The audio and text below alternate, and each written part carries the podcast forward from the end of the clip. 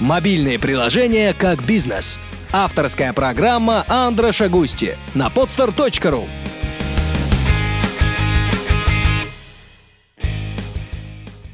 Всем привет! Меня зовут Анна Рожгости, директор по развитию мастерской мобильных приложений Бегемот Бегемот. И я веду подкаст «Мобильные приложения как бизнес».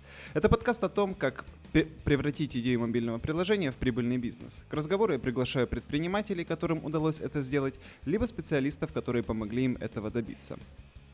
Сегодня мы поговорим с Олегом Демьяновым, сооснователем проекта Whisper Arts.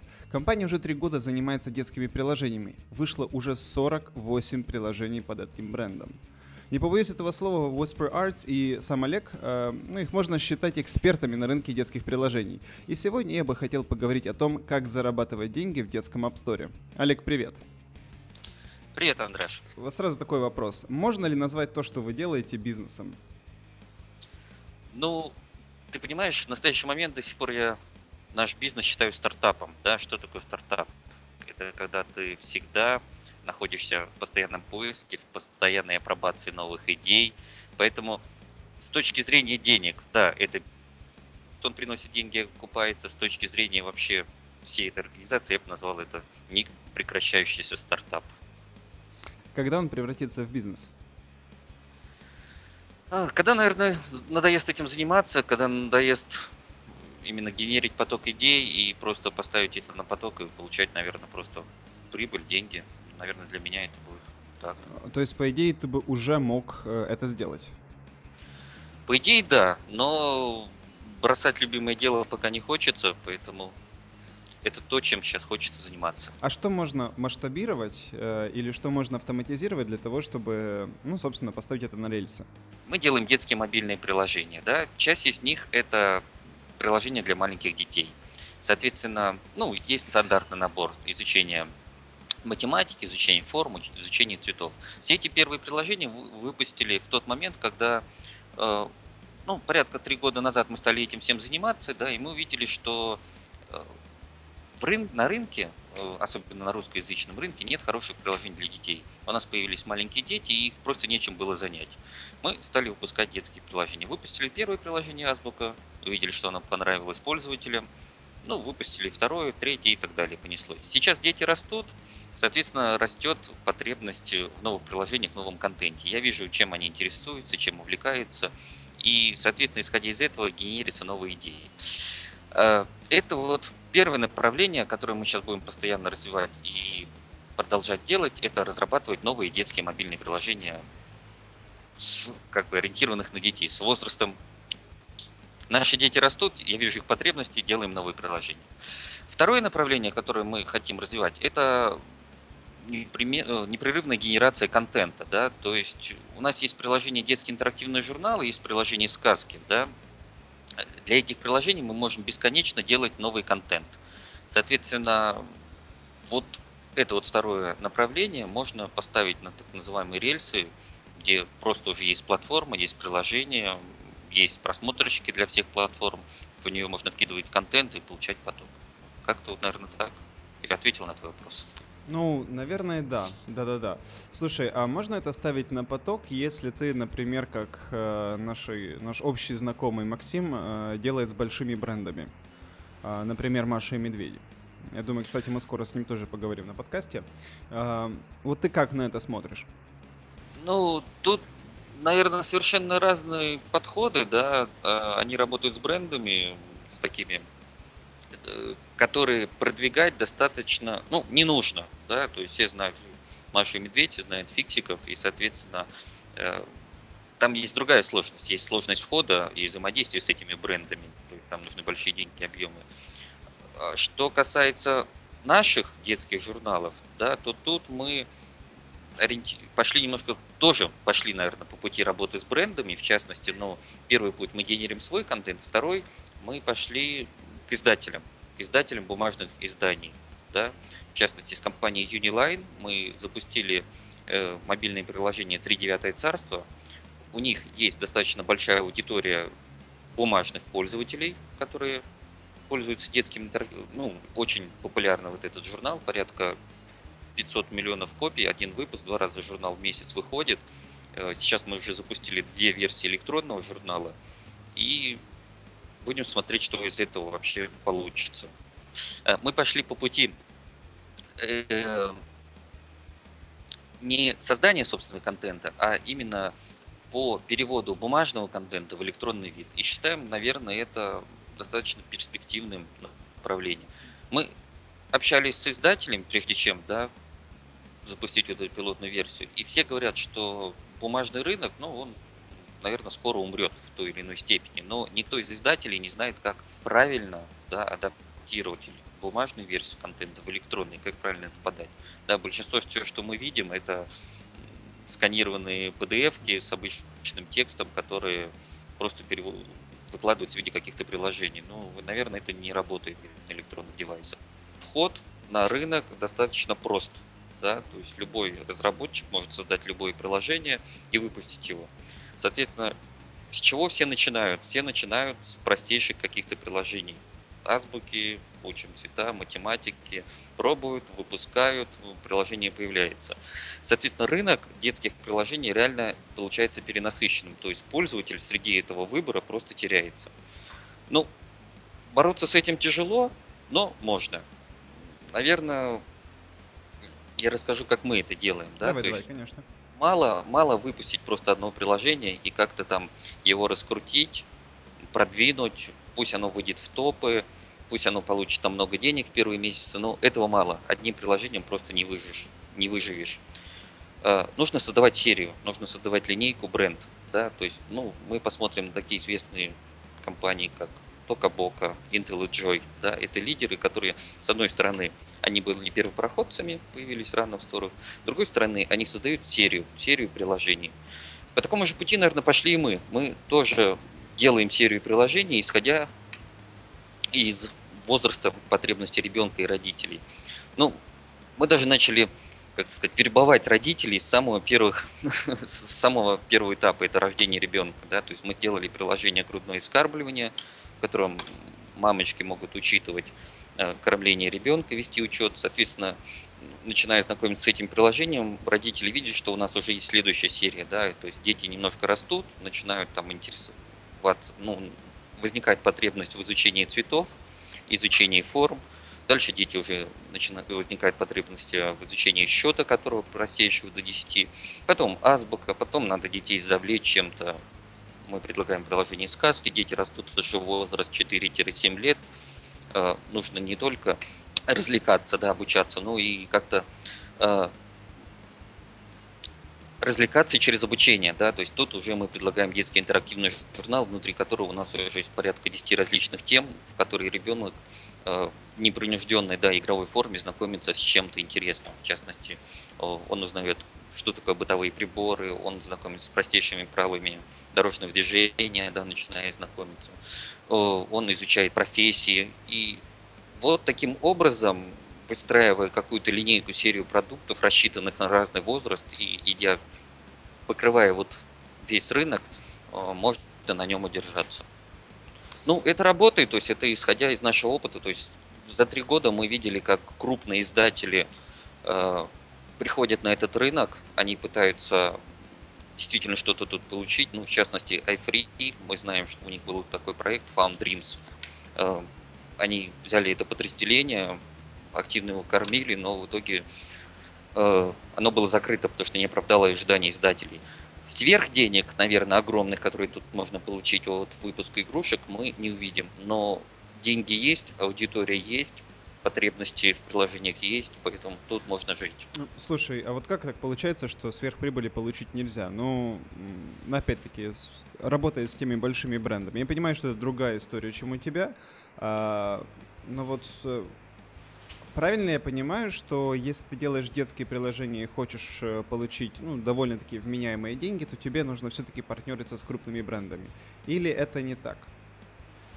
Ну, каждый выбирает для себя путь развития, свой собственный, да, ну, партнерство с крупным брендом, огромный плюс в чем, что имя уже узнаваемое бренда, его легко найти, то есть ты на продвижение будешь тратить вообще минимум сил.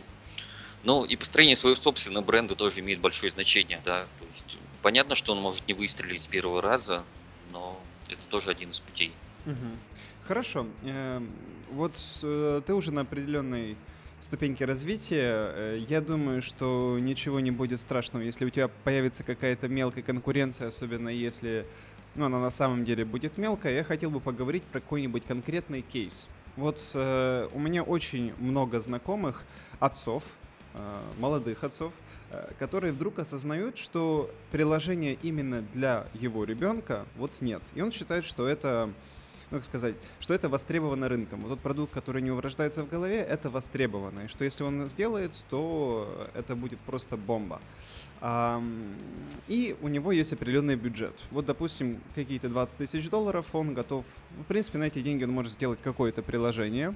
А, может даже довольно неплохое, с хорошим дизайном, возможно, с какой-то хорошей игровой логикой. И запустить скажем так, и опубликовать. Вот посоветуй, э, пожалуйста, что ему дальше делать? Для того, чтобы а... это превратить в какое-то, ну, дело. Ну, наверное, я посоветую еще до того, да, до того, как конечно, он это вообще за, за все это возьмется, наверное, стоит вначале изучить рынок и, и посмотреть, есть ли что-то подобное э, уже в сторах. Ты знаешь, ну, что сколько идей уже приходило, да. Ну, и ты считаешь, что гораздо можешь сделать лучше. Это так. То есть, если есть идеи, есть, есть запал желания, то да, надо делать. Ну, второе, после того, как приложение появилась история, тут нужно, безусловно, задуматься от его продвижении. Ну, понятно, что денег много в продвижении можно не складывать, всегда можно воспользоваться какими-то обходными путями, но в частности, э, нужно пиарить приложение там, где есть потребность в таких же пользователях, в таких же, э, ну да, отцах, можно сказать, которые с детьми вот не знают, чем заняться, и вот это вот приложение есть. То есть, как бы, это что касается одного приложения, чтобы его получить, да, как ну, выпустите, чтобы о нем узнали. Ну и второй способ, что нужно продолжать не останавливаться на одном этом приложении и продолжать его поддерживать, плюс, может быть, делать какие-то смежные, похожие приложения. Потому что, э, как сказать, ну, есть широкий рынок, да, где ты можешь выпустить какое-то приложение, которое будет востребовано всеми, но оно может затеряться среди аналогично похожих. Либо ты можешь действительно выбрать очень узкую аудиторию, э, которая ну, будет по твоим интересам вот это приложение скачивать, и они за тобой будут следить в дальнейшем и просто будут дальше устанавливать приложение. Ну слушай, это хорошо, дальше делать продукты, это понятно, но откуда-то деньги. Вот у тебя был бюджет, ты его, по сути, потратил на разработку, а, у тебя дальше остаются задачи. У тебя остаются задачи это все дело продвинуть а, и добиться того, чтобы пошла какая-то монетизация, какой-то позитивный cash flow, хотя бы. И э, потом еще делать остальные приложения серии. Давай начнем с продвижения. Вот, допустим, у тебя приложение, которое помогает детям учиться читать. А, куда бы ты с ним пошел? Может быть, пошел бы к таким э, людям, как ты. Допустим, я бы обратился, наверное, в WhisperArts и предложил какое-то партнерство. А, может быть, по-другому. Что посоветуешь? Ну, с приложением учимся читать азбуки, да, наверное, я бы сейчас никуда не пошел, потому что, ну, ни один издатель, никто это приложение не возьмет. Я бы сказал, что для всех это приложение было бы, ну, если бы кто-то взял так называемый проба пера, когда просто попробовать ресурсы, попробовать вообще э, движки, попробовать, как это все работает, попробовать взаимодействовать со стором. Да, можно сделать простейшее приложение азбуку и выложить, но сейчас на азбуке ничего не заработаешь, ничего не сделаешь. Нужна какая-то уникальная идея. Э, я сейчас хочу поделиться некоторыми идеями, вообще то, что может выстрелить да, в ближайшем давай, будущем. Давай. То есть, ну, давай поговорим, во-первых, для чего делают детские мобильные приложения. Ну, вот с точки зрения э, родителя. Вот у тебя дети есть? Нет. Племянники, племянницы есть, маленькие. Есть, есть. Отлично. А, тогда такой вопрос. Вот смотри, там, а какой возраст?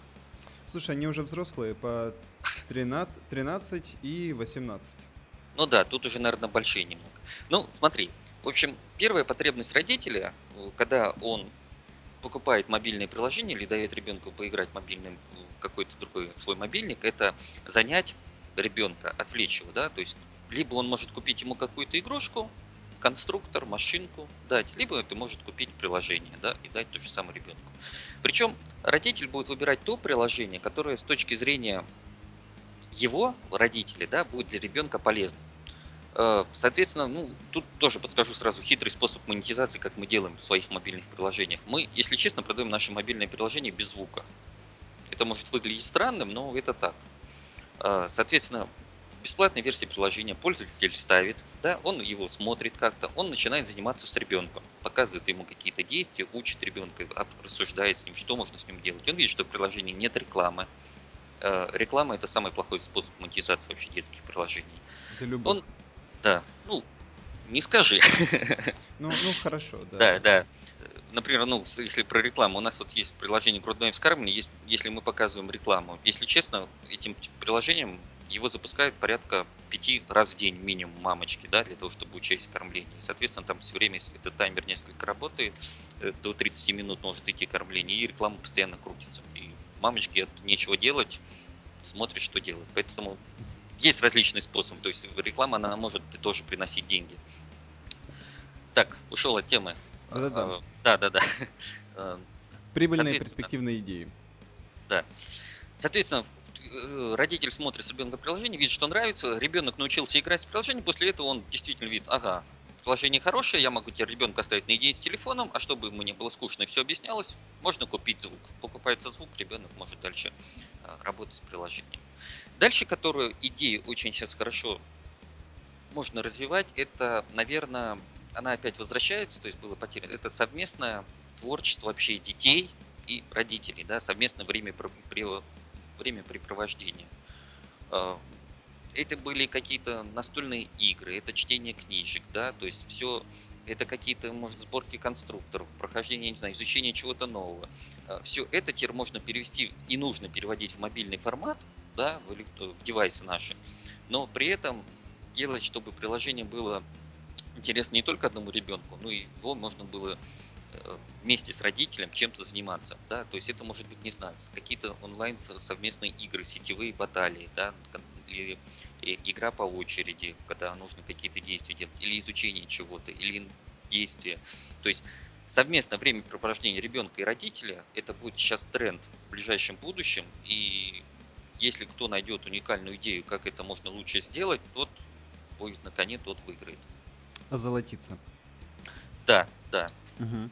А, вот ты такую очень интересную тему затронул. Специфика взаимодействия. С чем мы столкнулись в свое время, это то, что а, есть очень большая разница в интерфейсе, ну, вот в решении, которое ты придумываешь, а, при нескольких сценариях использования. Ну, по сути, два главных. Первый сценарий использования ребенок со взрослым, либо взрослый с ребенком, э, и ребенок сам. Ну, еще есть третий, наверное, можно взять это взро- только взрослый. То есть, э, ну, во-первых, ручки по-другому работают, глазки по-другому работают, мышление. Э, и, ну, очень сложно найти универсальный способ. Нужно отталкиваться от конкретного алгоритма. То есть опять-таки, либо э, взрослый с ребенком, либо только ребенок. Э, вы сталкивались с таким? Если да, то, может быть, у тебя есть какие-нибудь советы или мысли на этот счет? Ну, сразу скажу, действительно, дети воспринимают интерфейс все по-другому, не так, как родители. Самый лучший совет – это тестировать. Тестировать на той аудитории, для которых разрабатывается приложение да, соответственно, мы много раз делали с нашими детскими приложениями, там я, когда была уже какая-то бета-версия готова на телефоне, просто давал ребенку телефон, и просто со стороны наблюдал, да, минут пять вообще, как он начинает работать, как начинает действие, куда нажимает, все ли понятно, просто молча наблюдал. Через некоторое время я понимал, что стоит доработать, что не стоит и так далее. То же самое мы делали на других детях, да, детей знакомых э, и наших друзей. Э, ну, забавный случай расскажу, что когда мы делали нашу первую азбуку, мы сделали интерфейс, там всего лишь было две кнопки. Вернее, было две картинки сверху «Учимся, играем», а внизу было две кнопки «Учимся, играем». Да? Соответственно, ну, мы сделали действие а, перехода в соответствующую игру по нажатию на кнопки. Когда я дал телефон ребенку, я увидел, как он начинает кликать по картинке, и ничего не происходило. Да? То есть он кликал на картинку, ничего не происходило. В итоге мы поняли, что надо интерфейс дорабатывать, и сделали, соответственно, действие на картинку. Но никто из нас, да, сколько тут, четыре человека сидело, тестировал этот интерфейс, никак не могли понять, что ребенок будет кликать на картинку вместо кнопки. Ну, вот такой вот опыт реальный из практики. Соответственно, все остальные наши приложения мы также даем детям и смотрим их действия, взаимодействие, все ли понятно, куда надо тыкать, что делать. Тестировать ответ на твой вопрос. По сути, даже нечего добавить. То есть есть, естественно, теоретическая база знаний, но проверять ее обязательно нужно перед каким-либо запуском, либо финальными действиями. Такой у меня к тебе вопрос. А, я сказал, что среди моих знакомых есть много отцов, которые хотят запустить свое приложение. А ты-то сам как пришел? Это тоже был какой-то порыв, вот желание сделать для близкого ребенка что-то хорошее? Либо нет? Ну, да, действительно, это, наверное, было вообще начало занятий в свободное от работы время. То есть появился телефон на базе системы Android, появился ребенок маленький, стали с ребенком там что-то искать. Ну, хотелось как бы его образовывать. Ну, смотрим, что ничего хорошего нет. Были куча приложений на английском языке, на других языках, но на русском ничего не было. Ну, вот так и понеслось. Сделали азбуку, выложили в стор увидели для удивления для себя, да, положительный отклик пользователей. Они говорили, ну, что-то вроде фразы такой, отличное приложение, сделайте еще, с удовольствием куплю, и так далее, и так далее. То есть реально три года назад рынок был достаточно свободен. Вот так и началось все, одно за другим. Потом сотрудники новые, новые платформы, Слушай, э, две темы затронул, которые я хочу обсудить. Это рынок и сотрудники. Давай начнем с рынка. А вот какой он сейчас, российский рынок э, детских мобильных приложений? Какие тенденции, какие перспективы? Ну, сложный вопрос. То есть, э, ну, что можно сказать, да, про рынок? Ну, как мы уже с тобой ранее обсуждали, что с одной стороны, а, потребность в этом во всем есть, да, потому что если бы не было потребности, то никто бы в этот рынок не лез, не пробовал выпускать свои же детские мобильные приложения. А, второй, наверное, такой э, рынок, да, если посмотреть с другой стороны, что сейчас активно развиваются устройства, появляются смартфоны достаточно дешевые, то есть технологическая база растет. А, появляется очень много детских устройств, детских планшетов, которые также растут и продаются. То есть э, крупные бренды включаются в эту гонку, выпускают специализированные устройства, да, там Samsung, мы знаем, выпускает детские планшеты, LG, ну и куча-куча там брендов менее известных.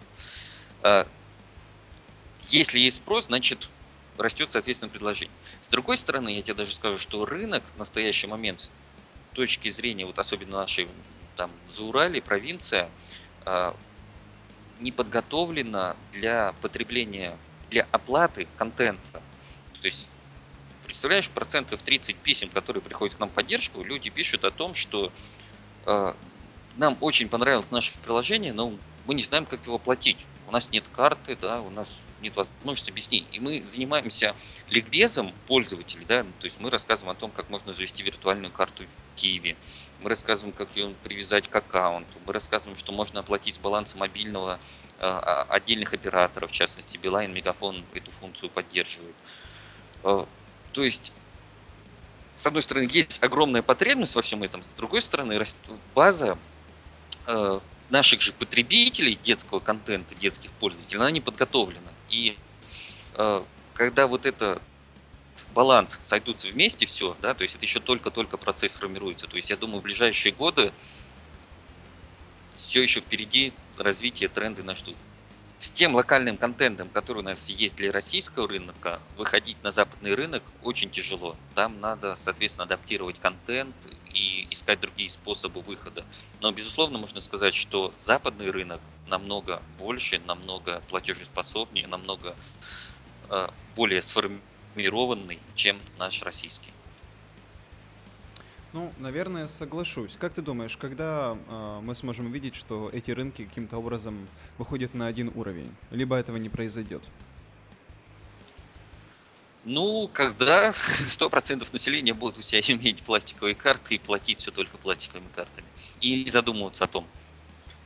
Ну, наверное, да. да. Где взять деньги, как они у меня списываются.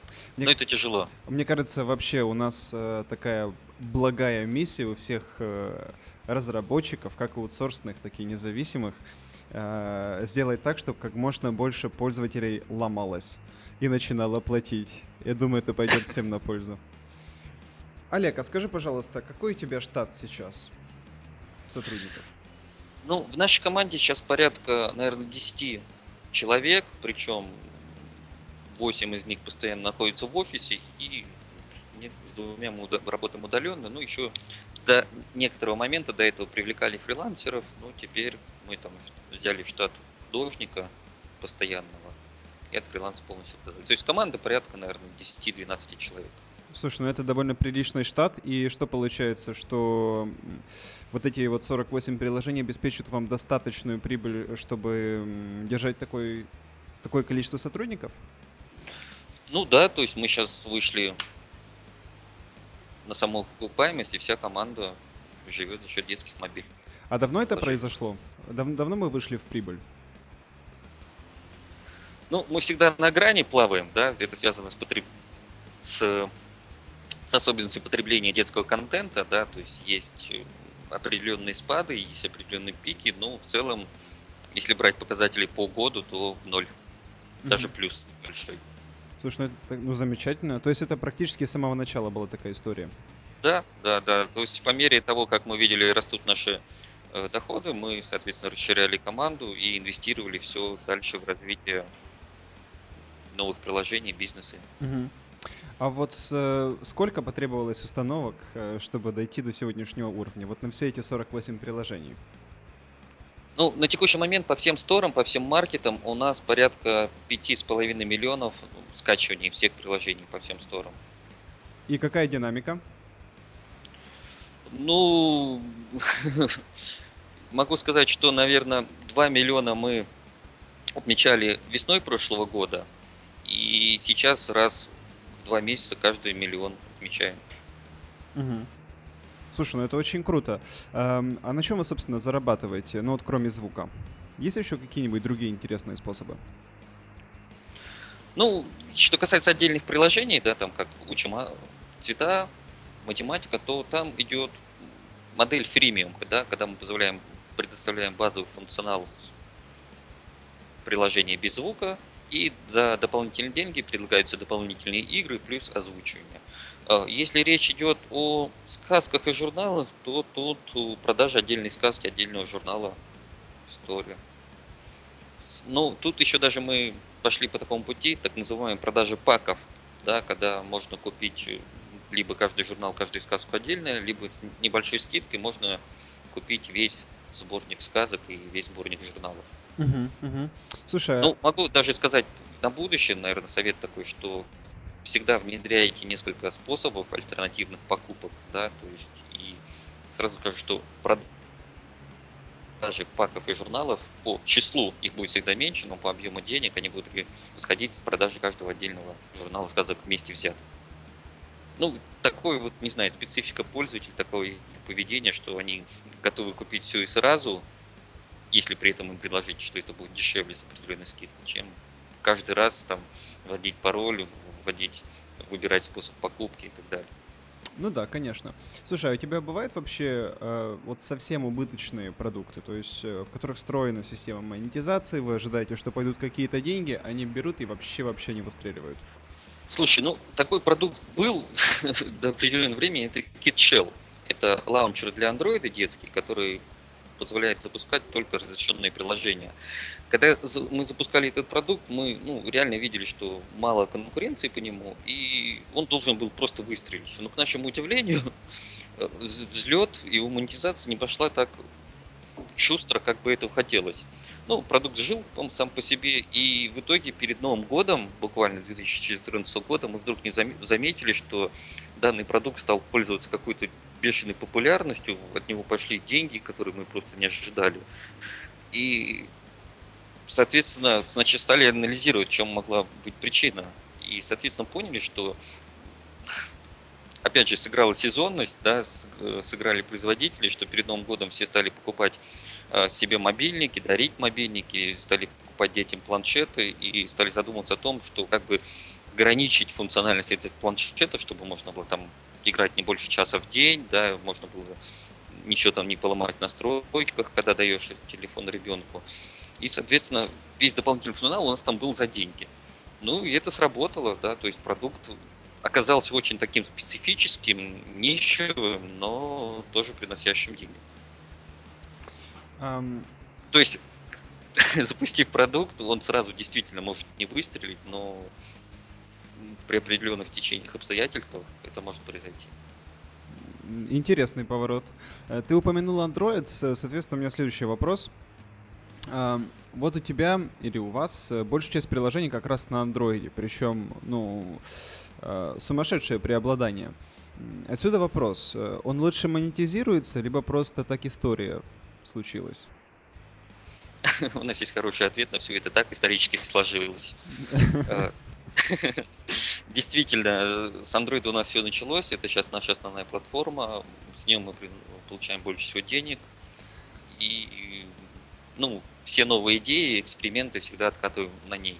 А, соответственно, на все остальные платформы, iOS, Windows Phone, Windows 8, мы вышли, ну, можно сказать, за прошлый год.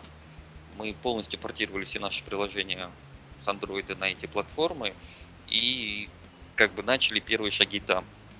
Ну, по платформам могу сказать, что для удивительно для нас, да, то есть Windows 8 очень-очень мало денег приносит. А Windows Phone удивительно за последние полгода начал какой-то рост приносить, да.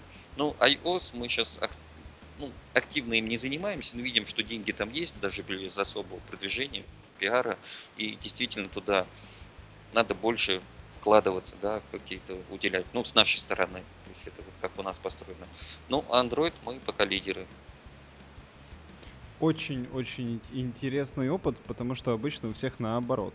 Ну, когда мы говорим про iOS и Android. Да, поэтому мы тут... У нас все действительно по-другому. Угу. Окей. А, еще бы хотел с тобой поговорить по поводу а, приложений для разных возрастных групп. А, наверняка у вас не только одна возрастная группа. Вот а, какие... В чем главная разница в подходах к проектированию, к придумыванию приложений для разных возрастных групп? Ну, тут можно много советов да, давать. Ну, я, наверное, выделю так, что первое, да, прежде чем делать приложение, нужно определиться действительно с возрастной группой, на кого данное приложение рассчитано. Э, градации каждый делает по-разному, но можно выделить, что это группа детей, это там вот от двух лет, 2-4 года, ну даже тут тоже можно разбить мельче 2-3, 3-4, потом 4-6 и так далее, выше. Э, при проектировании приложений для маленьких детей особенной важной особенностью является то, что, во-первых, тут нельзя делать слишком сложный интерфейс. Нельзя делать, как вот мы сделали первую ошибку, слишком много кнопок, э, на которые ребенка будет кликать. Нужно сделать одну большую кнопку, моргать ей, делать, как бы привлекать внимание ребенка для того, чтобы он ее нажал, перешел в интерфейс и что-то там делал. Второе, это тоже подтверждено многими исследованиями, что дети не понимают, ну это про маленькую возрастную группу, не понимают сложных вложенностей, да, каких-то папок, категорий, входов и так далее. То есть от этого стоит всего убегать, лучше делать длинные прокручивающие списки. Э, еще одна особенность важная, что интерфейс и ну, большинство действий, элементов, названия, озвучек, элемент, ну, весь интерфейс детских мобильных приложений должен быть озвучен да, в отличие от бизнес-приложений, либо для детей, тех уже, которые умеют читать. То есть там, от 7 лет, если уже делают приложение, там уже озвучки, озвучивать интерфейс, элементы можно делать. Но до 7 лет все приложения полностью должны быть озвучены. Это вот отличительная особенность. Прям... Ну, а выше, выше 7 лет это, ну, дети в этом возрасте уже играют в Angry Birds, играют в Subway Surface, то есть тут уже, наверное, такой сложный переход. Um... Тут надо делать, наверное, уже больше ориентироваться на образовательный, развлекательный контент и как-то завлекать детей. Можно ну сказать, ну, что ты теряешь э, часть аудитории после семи, только потому, что они переходят на, ну, считай, уже взрослые игры. Смотри, я скажу так, что я пока не знаю, что этой аудитории предложить. В том смысле, что все, что мы делаем, вот реально я ориентируюсь на своих детей, на детей знакомых. Я вижу, как они растут, я вижу потребность э, э в чем-то, да, как они начинают играть, взаимодействовать с интерфейсом, как они начинают изучать новые приложения игры. Исходя из этого, пока моему ребенку 5 лет, я думаю, что через 2 года мы точно будем знать, что нужно 7-летним детям, и к этому будем готовы. И будем, наверное, одни из лучших, кто сделает это. Ну, отлично, желаю здесь успехов. Э, ну, еще такой блок вопросов, который у меня есть, э, касается маркетинга и продвижения. Э, первый вопрос. На кого, собственно, направлен маркетинг, когда вы делаете приложение? Вот э, все, что касается до момента открытия приложения. Он направлен на родителей, либо все-таки на детей каким-то образом? Я очень удивлюсь, но тем не менее. Ну, тут, наверное, нового ничего не скажу. Опять же, э, какой возраст, да, берем? Если это возраст до 5 до 7 лет, когда у детей еще нет своих собственных девайсов, то все решает родитель. Э, понравится ли ему приложение, увидит ли тут он какую-то изюминку, да, какую-то полезность для ребенка, поставит ли он его на планшет и так далее. Э, после 7 лет уже большинство решений об установке того иного приложения будет принимать э, ребенок. Причем он будет просить родителя, да, там, либо просить установить его, либо купить что-то в этом приложении будет просить, либо будет там играть со своими детьми, вернее, с друзьями, и, соответственно, получать от них какой-то опыт и также ставить то или иное предло- приложение. Угу. Ну, на самом деле довольно логично. Вот давай э, пос- пос- посмотрим на такой вот пример. Допустим, вы выпускаете новый продукт. А, вы, естественно, протестировали каким-то образом идею, а, предварительные интерфейсы тоже протестировали на будущих пользователях, сделали классное приложение, осмысленное, с хорошей системой монетизации. Э, ну вот вы, как Whisper Arts, эм, что вы делаете для того, чтобы его пушить? Э, ну, мы задействуем несколько каналов, да. Ну, во-первых, есть у нас приложение топы, так называемые сказки, азбуки, да, в которых уже есть большая база пользователей и так далее. Мы используем рекламу внутри наших самих приложений. Реклама она появляется на splash screen е, Э, при запуске приложения там говорит, если у пользователя не установлено это приложение, ему показывается баннер, что вот есть такое-то приложение, установите его. То есть идет такой кросс-промо. Ну, второе, безусловно, как я говорил в начале, это создание серии приложений, бренда, когда пользователь уже э, пользуется какими-то приложениями, и оно им нравится, они заходят в другие приложения разработчика, видят новые приложения и также его ставят. Э, еще одна у нас схема ну, продвижение это, ну, наверное, тоже к кросс-промо относится, что вот в нашем китшеле э, безопасной оболочки для детей мы на рабочий стол вывели ярлыки всех наших приложений, даже если у пользователя он ставит одно наше приложение KitShell, он невольно интересуется тем, что есть какие-то другие приложения, также их будет ставить. Ну, безусловно, мы пробуем... О, еще один интересный способ, который у нас есть. Ну, если ты заметил, у нас совсем нет сайта это не значит, что у нас его не было, мы просто от него отказались. А, вместо этого мы сделали редирект наших пользователей в социальные группы. Причем группы разделили ВКонтакте, это наша русскоязычная аудитория, Facebook англоязычная.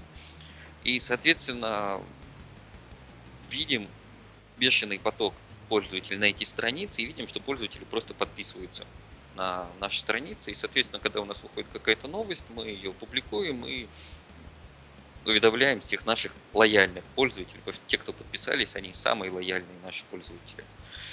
Пробуем, конечно же, пиариться на профильных сайтах, ну, в профильных в том смысле не, не айтишных сайтах, посвященных каким-то разработкам, обзорам приложений, потому что аудитория родителей, она такая специфичная, да, соответственно, тут надо именно лазить там, быть там, где тусуются родители.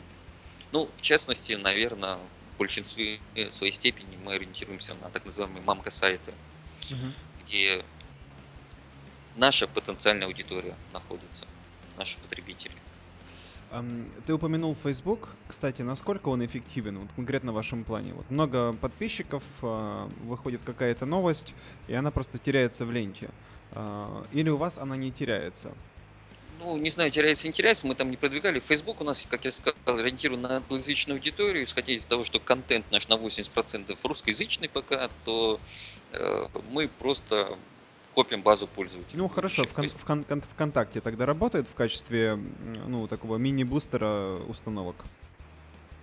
Да, да, то есть он работает. А как у То вас... есть я, я, я не могу тебе, конечно, отследить, сказать там сколько переходов там и так далее. Мы, к сожалению, более подробно этим занимаемся. Но э, судя по приросту пользователей в группе, да, там, и судя по просмотрам, количество просмотров вообще по статистике группы, оно доходит до нескольких тысяч, даже десятков тысяч просмотров в день. То есть, пользуюсь свою минуту. А приходится ли вам покупать пользователей? Э, Мы пробовали это делать на ранних этапах, просто попробовать системой, но активно этим не занимаемся абсолютно нет. То есть сейчас у нас именно органический трафик на наше приложение идет. А что, если вдруг начинает проседать позиция? Значит, приложение уже изжило себя, идея изжила, надо делать что-то новое. А вы много таких идей, скажем, не идей, а уже готовых продуктов, приложений похоронили? Пока ни одного. Очень круто. А, Кстати, тут мне вспомнился, вспомнилось такое утверждение. Я не знаю, насколько оно верно. Пожалуйста, ну, буду признателен, если ты расскажешь, как все на самом деле, что крупные игроки вроде как бы уходят из сегмента детских приложений. Так ли это на самом деле? Если да, то почему? Ну, они не уходят, они боятся этого сегмента, потому что он абсолютно непредсказуемый, да. И есть реальные примеры, э, ну, как я говорил ранее, это, например, компания iFree, когда она вышла на детский рынок, она совместно вложилась в партнеров Found Dreams, э, разработчика детских мобильных приложений, но почему-то через некоторое время это направление закрыло, посчитав его нерентабельным. То есть тут сложно. С другой стороны, да, мы видим, как западные инвесторы вкладывают огромные деньги в те или иные стартапы, иные проекты. Э, Рынок сложный с тем, что тут нельзя точно предсказать, будет ли монетизироваться и насколько выстрелит твое приложение по сравнению с играми, да, по сравнению с брендами какими-то. Поэтому пока все смотрят с опаской. Могу сказать про нас, да, на нас очень, ну, несколько инвесторов уже выходило, и все они заинтересованы данным рынком, данным приложением. Но пока все смотрят с этим со спаской, да, больше выходит с аналитической информацией, узнают о том, как все это работает, много ли денег есть. Ну и мы особо сейчас инвесторы не ищем, да, поэтому тоже особо за ними не бегаем. Но интерес есть, как с той и с другой стороны, но, соответственно, все не видят и боятся. Олег, отлично. Огромное тебе спасибо за то, что поотвечал на все мои вопросы. А, Я предлагаю уже подходить к концу. У меня есть несколько стандартных вопросов. Предлагаю на них ответить, э, и на этом закончить наш разговор. Можно я тебе классный про сезонность скажу, кто самый Ой, наш извини, извини, да, забыл. Да. вр- вр- враг самый главный. Да-да-да. Если честно, ты не поверишь, но самый ва- важный наш враг это погода. Да ладно, как э, это так? Вот так отражается. Летом, если на улице светит яркое солнышко, стоит сухая погода, мы видим резкий провал по скачиванию и продаже. Как только на улице идет дождь, идет снег, дует метель, большие морозы, мы видим резкий, резкое возрастание числа загрузок и продаж. Удивительно, но это факт. Учитывайте это. Так, так, так, хорошо. Э, Может тогда отсюда вывод, что нужно делать приложения географически лимитированные к холодным местам? Отличная идея. Может быть, это выстрелит и будет очередной мега идеей. Супер, супер. Ну что ж, подходим к финальным нашим вопросам. А, Олег, какой совет дашь начинающим мобильным предпринимателям, которые стремятся в сферу детских приложений? Э, Не делайте то, что уже есть в маркете, того, чего уже навалом. Просто проанализируйте все это, соберите какую-то концепцию, чуть-чуть трансформируйте и сделайте что-то уникальное, что заинтересует пользователей. Ваше приложение должно отличаться от того, что уже есть в маркете. Ну, и еще, наверное, скажу, что ориентируйтесь на создание линейки приложений, да, то есть одним приложением выжить нельзя. Э, С другой стороны, создавайте что-то такое, что будет легко масштабируемым, легко кроссплатформенным и просто дальнейшей поддержки. Слушай, ну вот по поводу э, второго и третьего совета очень и очень соглашусь. По поводу первого, ну, э, я не знаю, я, я бы, возможно, вот немножко по-другому сформулировал. Ты меня поправь, если ты считаешь, что это не так. Э, практически на каждом э, подкасте обсуждаем э, вопрос уникальности идей. И переходим, ну, и как бы на практике тоже так получается, что идей уникальных как таковых нет. Есть э, разные способы обработки и подачи. Так вот, возможно, стоит стремиться как раз к этому, а не к уникальности идеи самой. Да, наверное, ты прав. Это, наверное, я имею в виду, что действительно стоит идею не подавать не так, как делают это другие. Да, если придумать что-то, взять, да, понятно, что есть стандартная идея, это обучение чтению, да, да но как ее подать, mm-hmm. есть разные способами. И тут не стоит ориенти... делать так, как уже есть маркетинг. Придумайте что-то свое, подайте эту идею в уникальной форме. Отличные да, советы. Отличные советы, спасибо. А, у тебя есть любимое приложение? Если да, то какое? Это Gmail, это программа для чтения Pocket. То есть, когда угу. какие-то статьи ты не успеваешь прочитать, ты ее ложишь себе копилку, и после в офлайн режиме в удобном месте, в удобное время можешь читать. Вот, кстати, очень-очень классное приложение, всем советую установить, э, собственно, сам Pocket. А, прямо спасает, особенно когда какие-то бывают длительные поездки, где нельзя пользоваться интернетом. Зажел, сразу скешировал себе все, что хочешь, и потом читаешь. Ну, очень удобно. А, хорошо. А, еще один такой вопрос. Предложи, пожалуйста, какую-нибудь идею, эм, приложение, которого еще нет, а стоило бы сделать? Ну, я, наверное, предложу не идею, а предложу концепцию.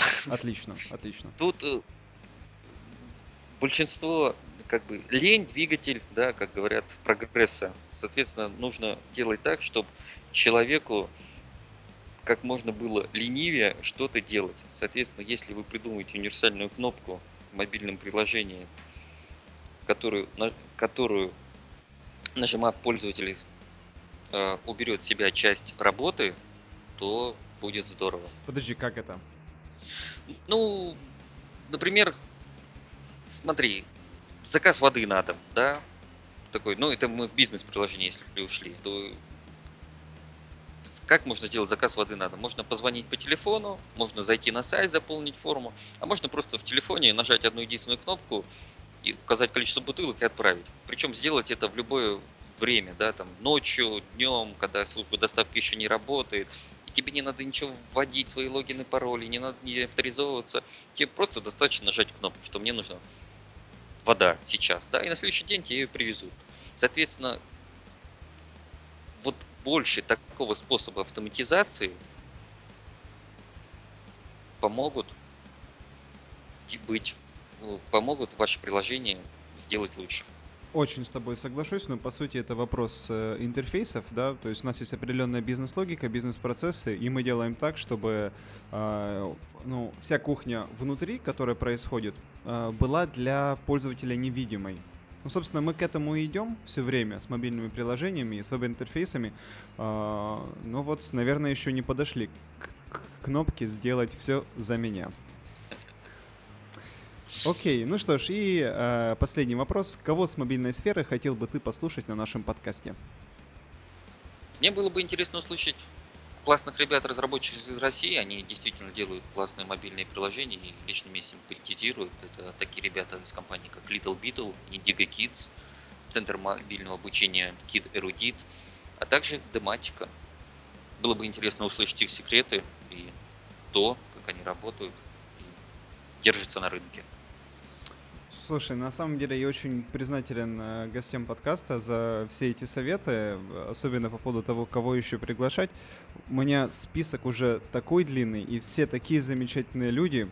Вот прям работы у меня наперед очень-очень много. спасибо и тебе. Это здорово. Ну что ж, э, Олег, еще раз огромное спасибо за то, что ты э, сегодня со мной и с нами пообщался, рассказал про особенности твоего дела. Желаю тебе огромнейших успехов. Спасибо большое, Драш, спасибо большое, слушатели. Ну что ж, спасибо всем, кто слушал нас. Напомню, что сегодня в гостях у нас был Олег Демянов, сооснователь проекта Whisper Arts. Сегодня мы говорили про рынок детских мобильных приложений и о том, можно ли в нем заработать. Подписывайтесь на наши страницы ВКонтакте и Фейсбуке. Там вы сможете не только прослушать наши предыдущие выпуски, но и задать вопросы новым гостям. Всем пока!